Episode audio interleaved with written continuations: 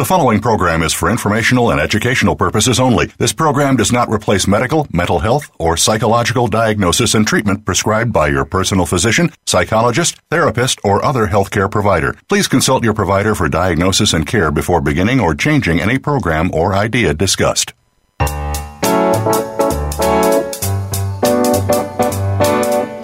Welcome to Psych Up Live with your host, Dr. Suzanne Phillips. If you're experiencing life, and we know you are, you may have a variety of questions about relationships, family issues, personal goals, coping with the unexpected, and much more. Today, you will hear some answers from a psychological perspective, and you may just take away something that fits. Here is Dr. Suzanne Phillips. Hello, I'm Suzanne Phillips. Thanks for joining me today. We're going to do something very interesting. We're going behind the scenes of a new play to speak to the director and two cast members.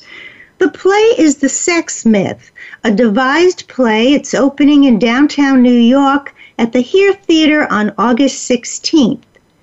Now, the story behind the play comes from the book by journalist Rachel Hills. It's a nonfiction book and it's called The Sex Myth The Gap Between Our Fantasies and Reality. Rachel actually discussed this book as a guest on Psych Up Live. What she reveals is that she was measuring herself by the cultural exp- expectation that we must be sexy and sexually active in order to feel like an adequate human being. With research across 10 countries, Rachel finds out actually this is a myth. The world is not hooking up, and she's neither alone nor a loser. But many people are trapped by culturally imposed definitions of sexuality. This is where the play takes off because the sex myth, a devised play, starts here and adds to this thesis the personal monologues and collaboratively created vignettes of a cast that dares to question cultural myths and dares to redefine perceptions of self, sex, relationships, and identity. Let me introduce you to our guests. Hannah Larson is the creator and founding director of The Sex Myth, a devised play. She is a graduate of the theater program at Northeastern University, and she is bringing her training in voice, movement, devised theater, and yoga to this production. Nan Kuramoto describes herself as an actor, comedian, and feminist art slut.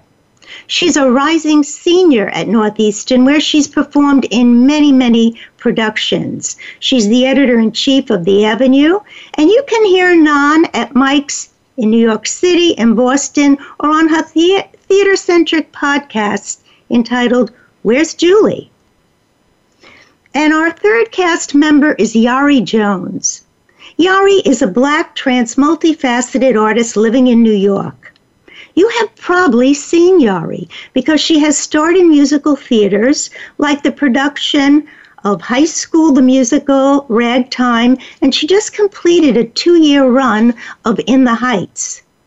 Yari had a career as a fashion and photographer, but she quickly became an internationally recognized p- person as an LGBTQ and body positive public figure in front of the camera. She has been featured in Teen Vogue, Nylon, and The Advocate for her insight on fashion within politics, body positivity, and LGBTQ community building. Hannah, Nan, and Yari, it is my great pleasure to welcome you today to Psych Up Live. Thank you. Thank you. Okay, so let's get started. We'll start with you, Hannah. Um, for our listeners, because they're probably wondering, what is a devised play? Sure. Uh, so basically, devised devised theater is, comes from a more experimental aspect the script is usually created by the group of people who are going to perform the piece, the person who might be directing it. It doesn't necessarily come from the playwrights or a set of writers who are creating the piece. And usually the work is created from a lot of improvisational techniques. Okay, and that's uh, the type of momentum and co collaboration that happened for this particular play. Absolutely. Okay, now what made you decide you were going to direct this? It's quite a feat. Um, what yeah. made you decide to do this? Um, well, there were a series of events that, that led up to it, and the, the, the catalyst for it was when I went to go see Rachel's workshop. She was touring uh, after her book had been published uh, in the fall of 2015, and um, I went just sort of as a research aspect because I was in this play called The House of Bernarda Alba, which Nan, who's also being interviewed today, was in. Um, and basically, it just completely blew my mind. In the span of two hours, I realized that I could talk about sex in a more academic way. Um, and the, the idea of, you know, all these norms and cultural expectations around sex uh, I realized that they were just norms. They didn't. They weren't not. They were not necessarily set in stone. And so, after that, I stayed in touch with Rachel, and I took a devised theater course uh, the spring after that. And the idea came to me when there was a grant opportunity at Northeastern uh, to create a project. And so I asked for Rachel's permission to adapt the book into a devised piece, and she hopped right on board. She was really excited about it. Terrific. So I know we're going to get back to this, but just a quick question. What was the most unexpected experience or feeling you had in directing this cast? Um, well, in the in the most in the first iterations of it, the the most unexpected thing was that uh, I had no idea that it was going to have such a huge effect on both the cast and the audiences. And then in this iteration of it, and I'm sure we'll talk a little bit more about it, was um, also just how affected I have been by these stories. I've been deeply moved and excited and changed by the stories in the cast uh, this time around. Okay, thank you. Nan, um, let me ask you. I it, it's by my experience that comedians are some of the most honest people in the world, and you be you you, you were already were, were doing that, and you chose to be in the play. So, if I were to mm-hmm. say to you, did the story you tell yourself, Nan, about yourself change as a result of your experience of being part of the cast here? Yeah. Um, one of the really interesting things about this process is that it really um, showed me the difference between how I am on stage as a comedian and like my inner experiences and emotions. Because when I do stand up, most of my um, my my biggest goal is to be funny and to make someone laugh. So sometimes I don't necessarily have to face my deepest, darkest thoughts as long as I could kind of analyze the world for humor. But in this case, since that wasn't the end goal, the end goal was for me to actually face some of the fears I had about sex or the things that I generally opt to not talk about. And um, and it was I although I was like really scared of it at the beginning, I realized how cathartic it was as well and how actually accepting people were of those parts of me. And mm. um, I started to think more about what more can I bring to my stand up as well to make it even more personal. Now, what would you say was the factor that either your director Hannah was providing or this group of collective um, performers? What was, what was the factor that you would say helped you the most in sharing things you never thought you'd share?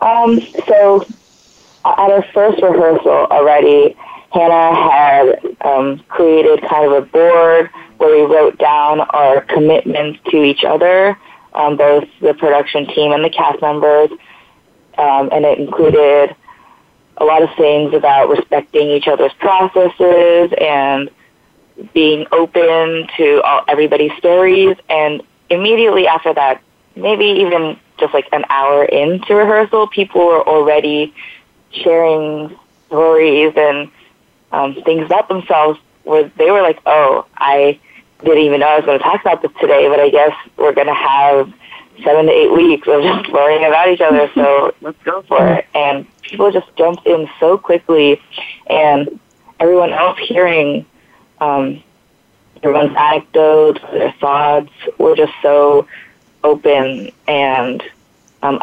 understanding and really willing to let other people's stories affect them and change them. It sounds terrific. And it almost sounds like when you posted the notes, it was like a commitment that developed a sense of trust. Yeah. Uh, you are really starting to become a group. Thank mm-hmm. you so much. Yari, let, let me ask you in a similar way. Now, you come already with a presence in musical theater. Uh, you're recognized internationally as a figure in the LGBTQ community um, and for a positive body. What was it that made you join this cast? What did you think or feel was different? Um, I definitely think it was um, the topic um, of, of sex and sex in politics, I guess. Um, uh, in media today, or in society's media, um, we really don't hear the stories of trans folks, and we um, kind of based our assumptions off of what we see in just uh, comedic um, comedic media or media that's not very positive. So I felt like this show allowed me to um, really put out a story, um, an experience, um, and it's coming from the source. It's coming from someone who has the experience and not someone who's just, oh, this is what trans people feel or this is what trans people go through, um, you're getting like uh, the real story, the, the, the meat of it, um, and it's authentic. I think that's the biggest thing is how authentic this story is. Um, this show is going to uh, put out uh, the stories or these narratives of all these people. Let me ask you this: as a trans woman, do you have the sense? I was th- thinking about this last night that Yari, that without realizing it, people transition into the actual cultural myths and expectations that Rachel wrote about. That is, do they feel on some level, even without really thinking it, that unconsciously, when they make the transition, they actually start defining themselves by conventional cultural expectations of men and women? Or are they freer in their definitions, do you think? Um, I, I think it's a mixture of both. I, I think we do live in the society we do live in, so um, it's easy to adhere to those uh, cultural expectations. Um, but I think with shows like this, um, because you're speaking so personally, um, you get to see how those expectations kind of hinder you. Um, what it is to to be a woman, what it means, and what, as me, a trans woman, um, those expectations are put on me, and then I realize, you know, later on in life, or the more I become further into my truth, that um, I I'm kind of going through the same things that cis women are going through, and um, and then you you find out then that maybe um, or I should be fighting those same societal norms as well, okay. going against them. Uh, that's that's so interesting.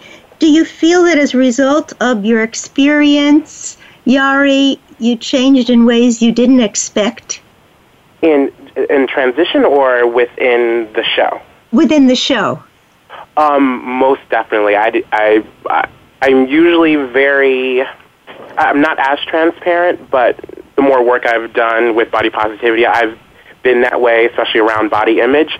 But with my transness, it's kind of just been this thing that's kind of, I don't know, kind of just overhead of everything. Like you know, you know it's there. You know, I talk about it at times, but I think this show really digs deep of the experience of being um, trans in America, of being black and trans in America, um, and navigating uh, navigating those spaces um, of society that you know kind of wants to put you in a bubble, that kind of wants to say you're this way or say you're that way, and not letting yourself um, express how you want to.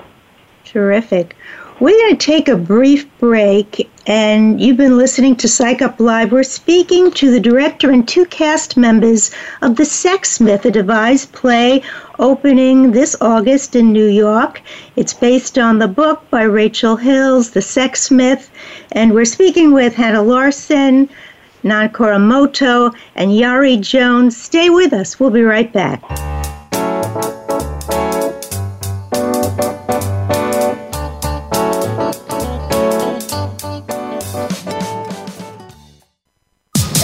Streaming live. The leader in Internet talk radio. VoiceAmerica.com. What's your coffee story? The one that defines who you truly are in a relaxing setting. It's where you share your memories, plan for the future, and talk about the now. My favorite coffee story is here with host Aniko Samoji. We invite you to listen in and share your coffee stories too. Bring your friends or just stop by as we talk about coffee and the inspiring stories that touch our lives every Tuesday at 4 p.m. Pacific Time on the Voice America Variety Channel. If you're considering adoption, there are a lot of questions that you may have which need to be answered by families that have adopted, by the adoptees themselves, and by professionals. Tune in to Adoption Unscripted with your host, Micah Johnson. We bring you many of the answers you're looking for. There are so many resources and advocates in the field of adoption. It's a life changing experience across the board. We hope you'll tune in every Friday at 11 a.m. Eastern Time, 8 a.m. Pacific Time on Voice America Variety. Where can you learn about EasyWayPromotions.com's social media marketing, brand positioning, and more? Easy Talk Live. Where can you get tuned into celebrities in the business world? Easy Talk Live. Where can you learn about entrepreneurship? Easy Talk Live. Every week, host Eric Easy Zuli and his celebrity friends talk about global causes, offer tips and tricks that you can use right now on social media, and give you the chance to promote your projects on Easy Talk Live every Saturday at 1 p.m. Pacific Time, 4 p.m. Eastern Time on the Voice America Variety Channel. What is your purpose? In the journey that we call life, our values are pre programmed into us before we're born. During our lives, we pick up life's lessons and soul connections along the way. We explore this path on Soul Sessions with Solstice, featuring hosts Delana Davis and Rita McCrae. Our program is designed to help you more confidently live from your heart and not just your head. Tune in live for Soul Sessions with Solstice every Friday at 9 a.m. Eastern Time, 6 a.m. Pacific on the Voice America Variety Channel. Think you've seen everything there is to see in online television? Let us surprise you. Visit VoiceAmerica.tv today for sports, health, business, and more on demand 24 7.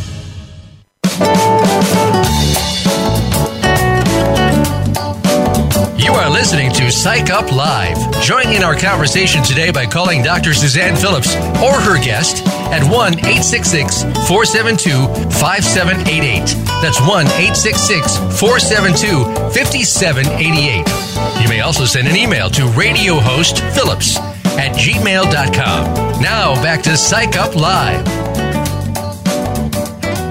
Welcome back to Psych Up Live. We're here with director Hannah Larson and two cast members um, from the new opening play, The Sex Myth, a devised play based on Rachel Hills' book, The Sex Myth.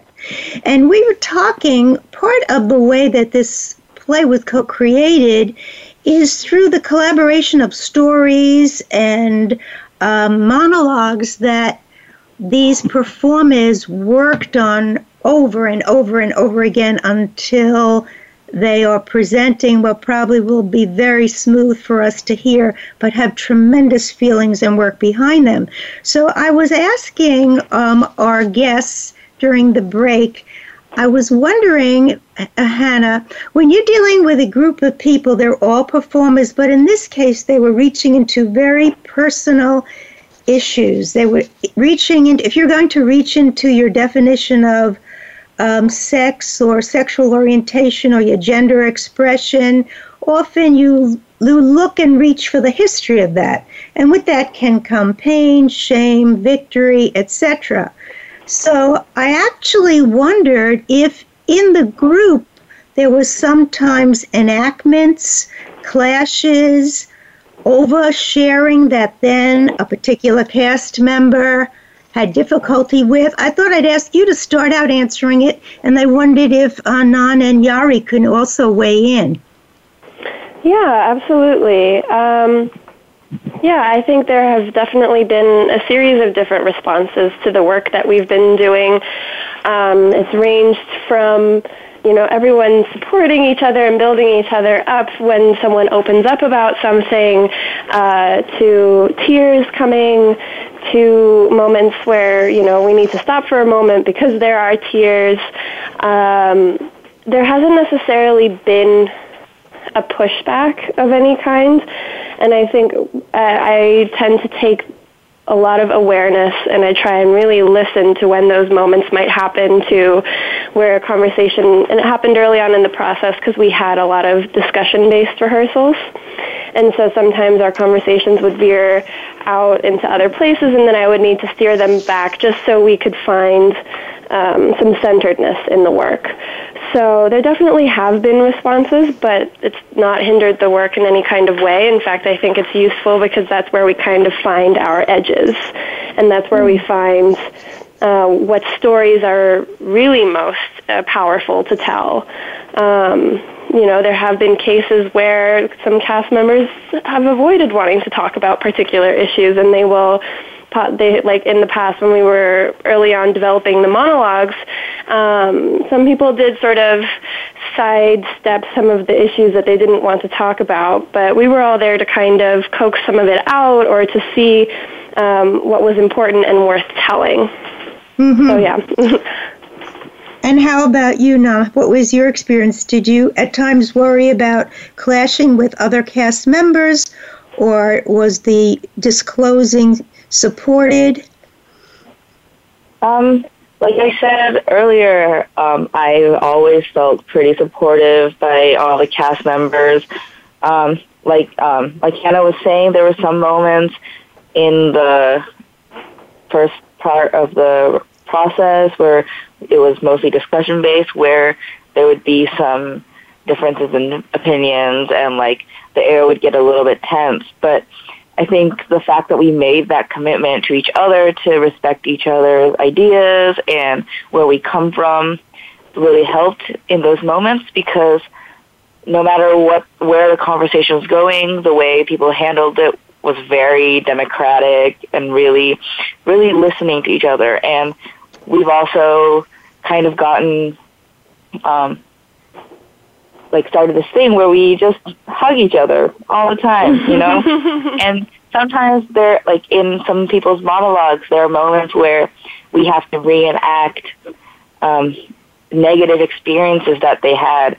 So I would have to say some horrible things that I would never think about that cast member and and after each iteration, we always make sure to hug each other and tell each other that we love each other um, to kind of come out of that place, you know? Well, so that we give our listeners a little bit of a trailer here, Nan, what could I ask you, would you be comfortable telling us what was something you share in your monologue that you never expected to share? Could you give us a glimpse?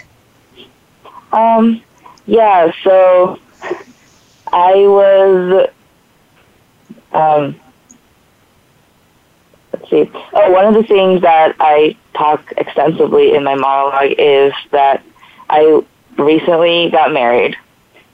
And um, most of the time when people ask me about how like newly newly married life is and whatnot, um, you know, people always expect like, oh, it's so great, we're so happy, we're so happy that we get to spend the rest of our lives together or whatever. But um, because of a lot of the experiences I had earlier in life, I a lot of my thoughts early on in marriage are actually very paranoid and anxious and scared about having like committed my rest of my life to one person kind of. And I had been having those thoughts but because society just expects all rose colored whatnot for marriage like I hadn't really express those thoughts to anyone until I had started writing my monologue Wow, that's an, that's really terrific. Thank you for sharing that. Would you say mm-hmm. that it was an example of narrative healing, or were you re-traumatized? um, I found it um, pretty healing, and it actually talking about it in rehearsal kind of gave me uh, the ability to also uh, be more open about the feelings I have with my partner as well. So it's been healing all around. wow, thanks. Yari, what, what was your experience? Can, can I ask you to give our listeners a little bit of a trailer? What did you share that you but really were kind of sh- surprised that comes out in your monologue? Um, I think de- uh, definitely the and uh, my monologue is based um, a lot on this idea of consumption by the outside world, um, being trans, being black, being feminine. Um, so I, I speak a lot about, um, especially in the beginning of my monologue, about catcalling and um, this idea of being um, of having this inner battle between being affirmed by the cat calling because the cat callers are usually saying like hey mama or hey pretty lady um, but also the other side of it being really dangerous um, with being trans um, so I, I think I was super um, kind of hesitant to share stuff like that because I believe in society we um, most of the time, especially with media, we don't see trans women as desirable or is not shown. Um, but it it definitely is out there, and there are definitely people who are attracted to us. Um, it's just how um, they go about that attraction. So. Um, mm sharing that story um, or sharing those stories, um, I think a lot of people in the cast were surprised um, about how intense it is about um, uh, really uh, navigating between those two worlds. I love your honesty about the ambivalence of both sort of enjoying the attention and being frightened at the same time. I think those two things very, very often go together. Now, I wanted to ask Yari, you and Nan, how difficult a cast do you think you were as the group? I mean, did Hannah have her hands full with this group? I, I most yeah, definitely we did. Um, this is my first. No. Uh, yeah, this is my first time being in this kind of um, of audition process. Um, we've had a number of auditions with different people. I really didn't see most of the cast until the day we were um, announced as a cast. But um, I definitely think they had a hard time because there were so many stories and so many different kinds of artists who brought so much to the table. So to narrow it down to just us was uh, incredible to me. I, I was like, wow, they really nailed it here. Well, how do you feel, Nan? Um, I think this is an amazing cast, and I think Hannah did such a great job because one of the things that I, uh, I guess I learned about myself is that um, a lot of my friends um, were very excited to hear me, like, kind of dish about the cast and like have really strong opinions about like some people. But I was like, no, I really like this cast. you know, I have nothing bad to say about anybody, and that was such a crazy thing um, because, like, in there are a lot of very strong characters in the performing arts world, but um, this cast just has been so wonderful to work with, and I, I'm I was just really excited about even the friendships that I was able to form with these people. This became this became a really powerful group. Uh, Hannah, I know you used all these different techniques, and those in the theater world know them. But I'm just going to use one as a question and to explain. I know, Hannah, you told me you used contact improv- improvisation. Is that a yeah, technique? Yeah, I use that. I use that more so in the first iteration of this uh, of the show. So I used that more so last year. Um, this time around, I've used a couple of different types of techniques, and some of them, one of them comes from uh, our assistant director. She has a little bit more experience in it, um, and I could liken that a little bit to contact improv. Um, and the technique is called frantic assembly. Okay, what and what does it mean? What did you have the cast do? So the idea is with frantic assembly work, uh, it's highly physical, so it's very similar to contact improvisation in that kind of way. And there are way like there's a lot of contact between the performers.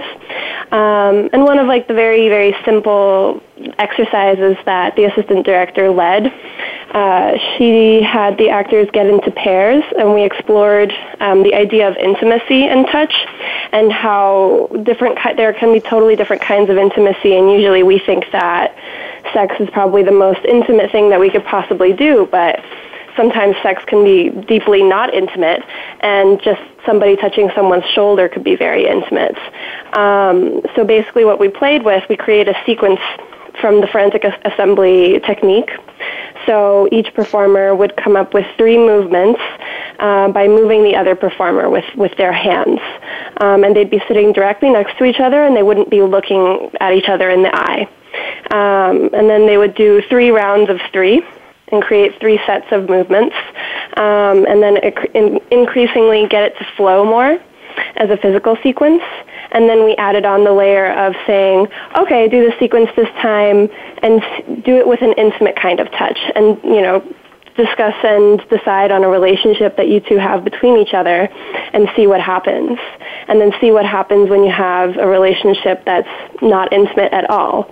And we could see the difference in, in touch and intent. You know, I think we should use this in offices, marriages, classes. It sounds fabulous, and it's what it what it really to me it fits right in with Rachel's challenge that we we give this centrality of importance to sex, but that's not necessarily intimacy, and it's certainly, as you say, not the only way. So many other ways are overlooked, and the idea that there would be touch that would bring the stories out and the connection fits right in with the theme. Uh, Absolutely. Nan and um, Yari, did you find that to be a valuable technique? Um, most definitely. Um, not only in the sense of as an actor, but like emotionally giving your whole self to another person to explore different parts of yourself. I think it's very interesting. Um, I, I think as people living in New York, we tend to really hold to ourselves and to mm. let somebody else really move us, and saying that figuratively and symbolically. Um, to move us is it's a hard task, but it's a very therapeutic task, and I think with doing these exercises, it really got the cast uh, closer together in, in ways that I think you wouldn't get close with some of your friends. So I think it's very interesting. Mm. Mm-hmm. Sounds so interesting. Um, let me ask you the show does the show actually highlight i know a few of you wrote about this the intersection between the personal and the political. What does that mean? I know it's been mentioned in connection with this show. What what does it mean to you nan? What does it mean to you yari hannah? Um, so i would say that it definitely both of them are deeply tied together. I mean, you know, as Yari said before, her experience as a black trans woman, I think those two things end up intersecting a lot. I mean, we see in politics today how there is a lot of oppression um, from just having that kind of identity, and the oppression comes from outside. It comes from um, our government. Um, so that's one example I can take off the top of my head. And Yari, feel free to expand on that. Um, m- most definitely. I-, I think it's navigating between the two and seeing the intersectionality and living the intersectionality between those two um, because you're getting these norms or you're getting these restrictions from government, from the patriarchy, from what just society expects of you. So, like um, Hannah said, like having the identity as black, as trans, as someone who identifies as fat, um, it definitely ties in with um, with sex as well, um, pleasure and politics. Um, um, who's desirable or what's desirable, and how do you um, navigate through life, and how do you um, become successful, and what does success mean with being a black, trans, and fat, let's say. Um, so definitely, I think that's where um, those two um, those two worlds kind of collide or intersect, I guess, if you say. mm. yeah. You know, I, we're going to have to go ahead, Nan. Yes. Oh, I was just thinking along those lines, and Rachel kind of mentions it in her book that, like, a lot of just being yourself is a very political act, um, mm-hmm. and being yourself in um, a way where you don't subscribe to what normal means, and mm. um, that in and of itself is like going against the patriarchy and being political. Mhm.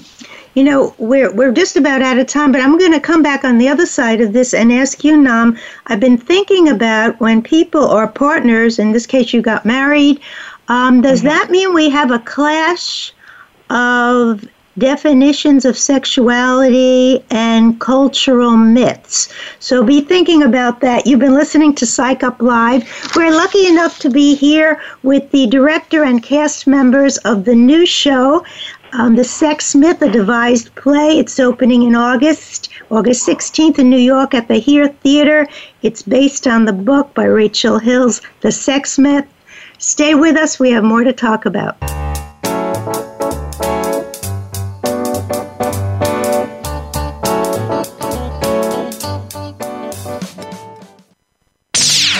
Internet's number one talk station.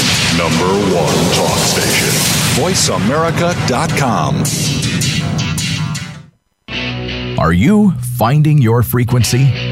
It can be described as that space between failure and success. It's the future of digital media. It's finding your voice. It's engaging topics, content, and ideas. Jeff and Ryan discuss the digital media space and all of its aspects. It's about making the mistakes, taking the chances, summoning the intestinal fortitude to step out of your comfort zone, and discovering what you can accomplish when you decide to try, decide to learn, decide that you have something to say, and find your frequency. Live live Fridays at 2 p.m. Pacific Time, 5 p.m. Eastern Time on the Voice America Variety Channel. You checked out Teen Wealth Radio? It's a show for teens, their parents, and educators.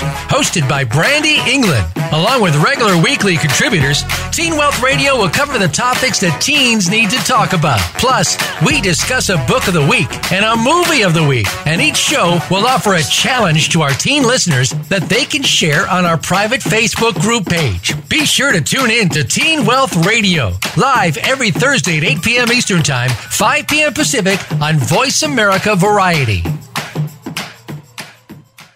Can you truly be a change agent in your community? We think you can. Tune in every week for Envision with host Thomas Rosenberg. The show is all about building an inclusive and just future by connecting people with ideas. Connect with what's happening in your community, your country, and around the world as Thomas speaks with amazing guests who are fostering change and making their communities better. Envision is heard live every Tuesday at 2 p.m. Pacific Time, 5 p.m. Eastern on the Voice America Variety Channel. Become our friend on Facebook. Post your thoughts about our shows and network on our timeline. Visit facebook.com forward slash voice America.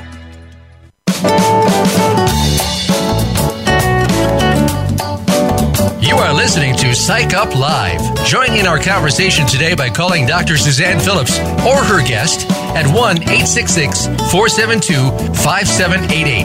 That's 1 866 472 5788. You may also send an email to radio host Phillips at gmail.com. Now back to Psych Up Live. Welcome back to Psych Up Live. We are lucky enough to be here with the director and some of the cast from the new play, The Sex Myth, a devised play. And I was just speaking to um, Hannah, Nan, and Yari about a question that I've been thinking about, which is when people decide to marry or become partners in some sort of more um, permanent way, I wondered do we end up with a clash of cultural myths that each of them bring in their pocket? How does a couple resolve that? Do they even get spoken about? We, I, I sometimes say couples would rather hook up, married couples, than talk about the fact there's a problem. God forbid we talk about sex. So, um, I wondered, you're the recently married one, Nan. I was wondering what you thought about it. Um, yeah, I definitely experienced that. Um, one of the things that we talk about constantly is so my partner is like from Ohio, like a Midwestern, Amer- like all American family, and I'm from Japan with very Japanese parents, and like those ideas, and um, the way we express love to each other and want love to be love and intimacy to be expressed to each other were slightly different. So like he was much more um, about touching and actions and just showing showing love. And I come from a background where if you feel something, you have to say it. So I I always voice my feelings like I love you. You look good today. Whatnot. So if he wasn't talking, I'd be like, "Why don't you talk to me? um, why don't you say things to me?" And then, he, like, you're not loving me because you're just talking and not showing. Um, so there was definitely that crap, that clash. But I actually think um, it was really because of this rehearsal process and learning about different kinds of intimacy and getting to explore different kind of intimacies and how each of them were okay and how it's also okay to and okay and important to communicate with the people that you're having these relationships with. So he um, encouraged me to be communicative and ask questions of my partner um, of how they want love to be expressed and to be more conscious of um, my actions because, like you said earlier, I used to be the person who would rather avoid that confrontation. So you really took some of the the gains and the changes that happened as a result of participating in this show. Mm-hmm. You took them home. That's a terrific thing. Yeah. Yeah. Mm-hmm. The the other thing that I wanted to ask all of you is when when you actually wrote your monologues, did you get inspired more by actually sitting down and thinking and writing it, or did you get more inspired by hearing the monologues of the rest of the cast? I think the development of the monologues I was inspired um, by the cast, but I think in the beginning, initially, um, I think it was sitting and thinking uh, about like what's a good time, know, what's a what's a good topic to talk about. Um, I think um, my monologue topics have changed a lot until I got to like the the um, the grid of what I wanted to speak about. Uh, Hannah had us do a lot of like um, free writing kind of um, exercises to, you know, just see where we wanted to, what, what direction we wanted to go into. And we did those, and I had one that was solid, and then probably like a day after, I was like, I'm going to change the whole thing. so, um, That's great. That's great. um, but yes, I de- definitely think that um, being around people who are inspired um, who are who are or inspiring um, definitely wants you to uh, definitely makes you want to you know give the most authentic story, um, put in the most authentic details. Um, because you're safe with them, you're you're safe with the cast. You're you're you're able to be vulnerable because you know it's it's going to be for this great picture for this great um, production. So. Mm. Um, Hannah, I wanted thank you, Hannah. I wanted to ask you when we spoke originally. I think we, this this idea came up that the show remakes itself with each performance, and I wondered for those of us coming as your audience, um, what does that mean? Um, well, with each production, uh, and this production is completely different from the previous iterations that I worked on because they were with a cast um, of students who attended Northeastern. Um, there were a complete different set of stories. So, based on each cast, um, you'll have a different experience and a different outlook and lens into the different communities that you'll you'll be learning about. So when I was working on the iteration at Northeastern University, a lot of it was about hookup culture on on college campuses. And this time around, I think the stories, you know, these are people who live in New York or who have come to New York, and it's their experiences here. And it's not necessarily New York that defines it, but it's, you know, we have just so many different identities and voices and outlooks. Um, so it's, it's really incredibly rich this time around.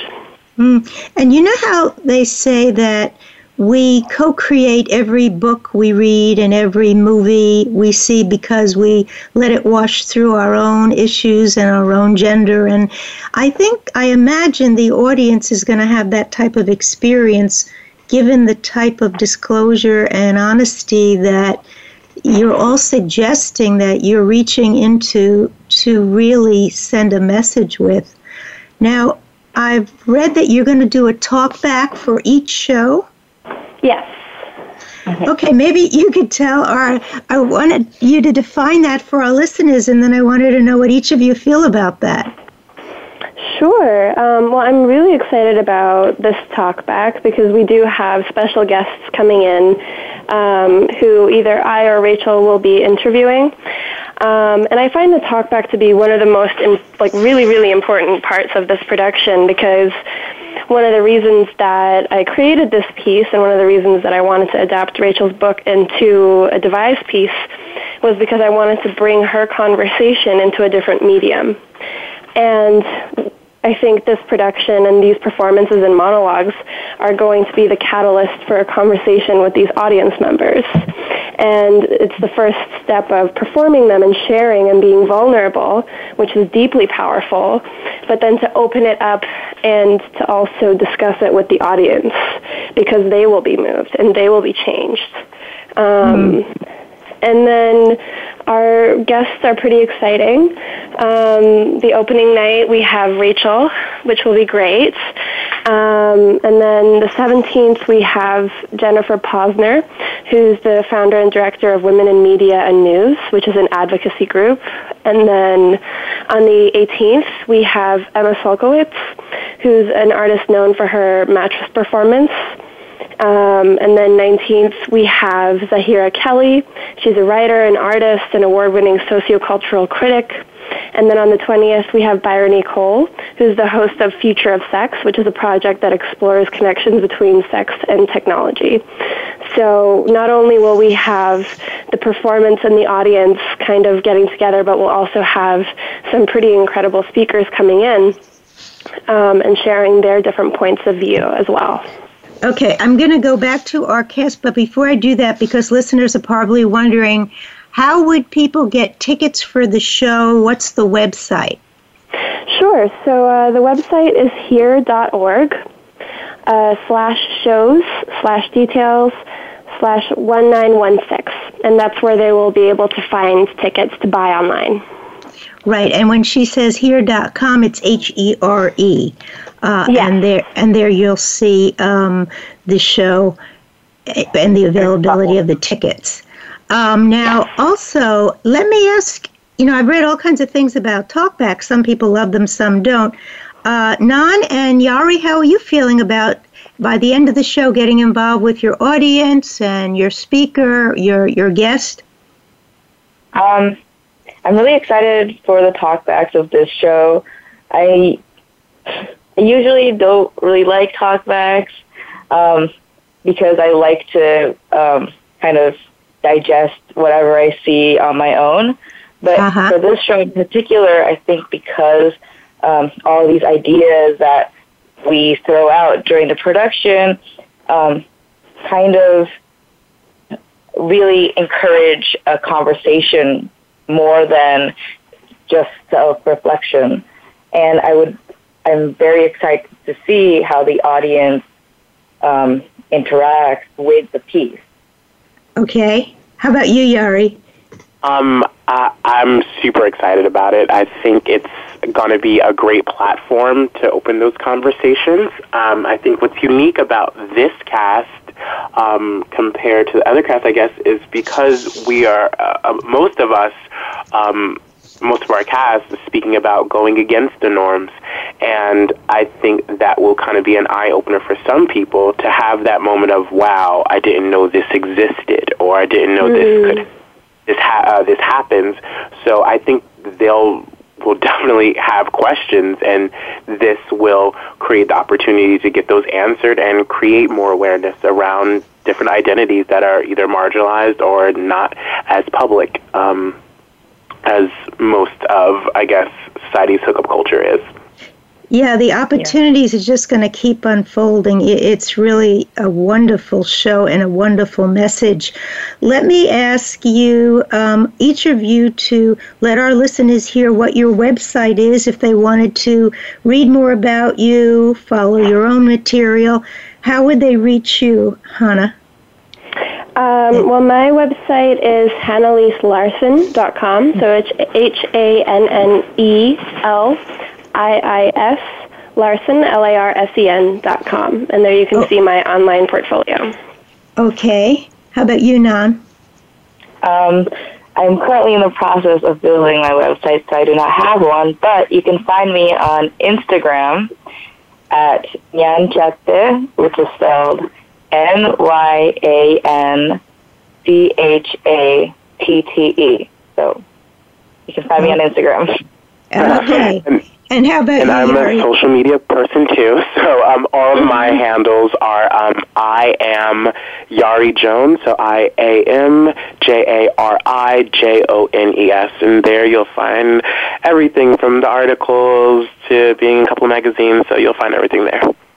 Well, I want to thank each of you for coming on the show and for being in the show, The Sex Myth, a Devised Play.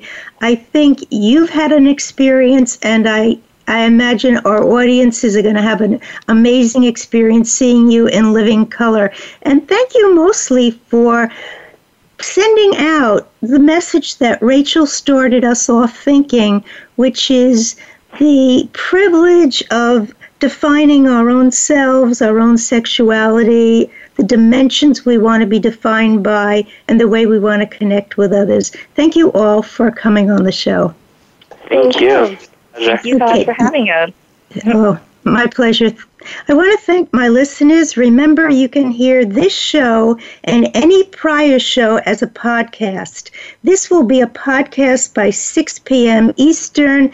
It'll be on my website. It'll be on the podcast app of your iPhones under Voice America Psych Up Live. It'll be on iTunes, Stitcher, and it will also be probably on the site of the Sex Myth Devised Play and on any of our participant sites. Remember to drop me a comment or a question at radiohostphillips at gmail.com. Mostly, until next week, please take care.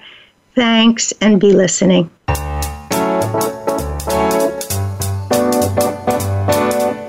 Thank you for tuning in to Psych Up Live. Please join Dr. Suzanne Phillips for another edition of our programming next Thursday at 11 a.m. Pacific Time, 2 p.m. Eastern Time on the Voice America Variety Channel. We'll talk more next week.